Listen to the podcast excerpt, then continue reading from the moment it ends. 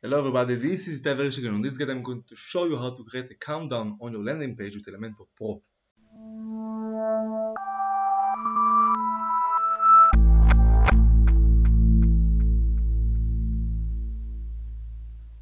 Okay, so first of all, in order to create the widget, you have to download Elementor Pro, and I put the link to download it on this description below. After you've done that, you can create a new page right here, and you can of course activate your license with Elementor Pro. And after you add a new page you can edit it with Elementor.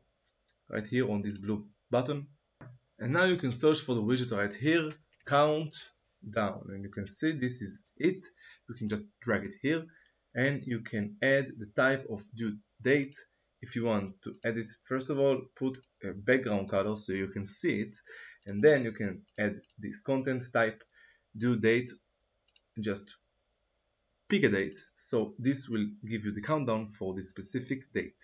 But if you do the evergreen timer you can also edit the hours the minutes and you can add if you don't want to display days you can just show the hours minutes and seconds. And of course you can put here the urgency for 24 hours. For this landing page if you have a big sale for just one day you can put just 24 hours like this and don't show the days so this won't show just another column like this. It will show zero so it's irrelevant. Now after you've done that you can of course choose if you want to show seconds or not minutes hours and so on. You can choose to show custom labels. You can edit it right here the hours minutes and seconds. Also with the dynamic tags and show this how to do it on different guides. And of course you can take an action after expires. Let's say redirect to another page for this example, you can put a link right here or hide it, just hide this message or put a message so you don't need to hide it just and don't need to redirect it of course just write a message here and you can show a message after this ends. Now you can also edit it as much as you want the design of the landing page. If you can put a background color a different one right here you can show smaller container width right here. Can put more space between the columns.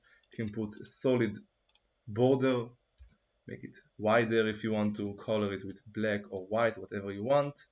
And of course radius and also padding as much as you want right here like a simple design.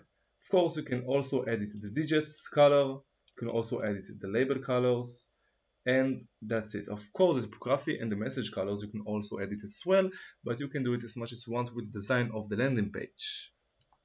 And this is how you create an urgency to buy in your landing page with this element.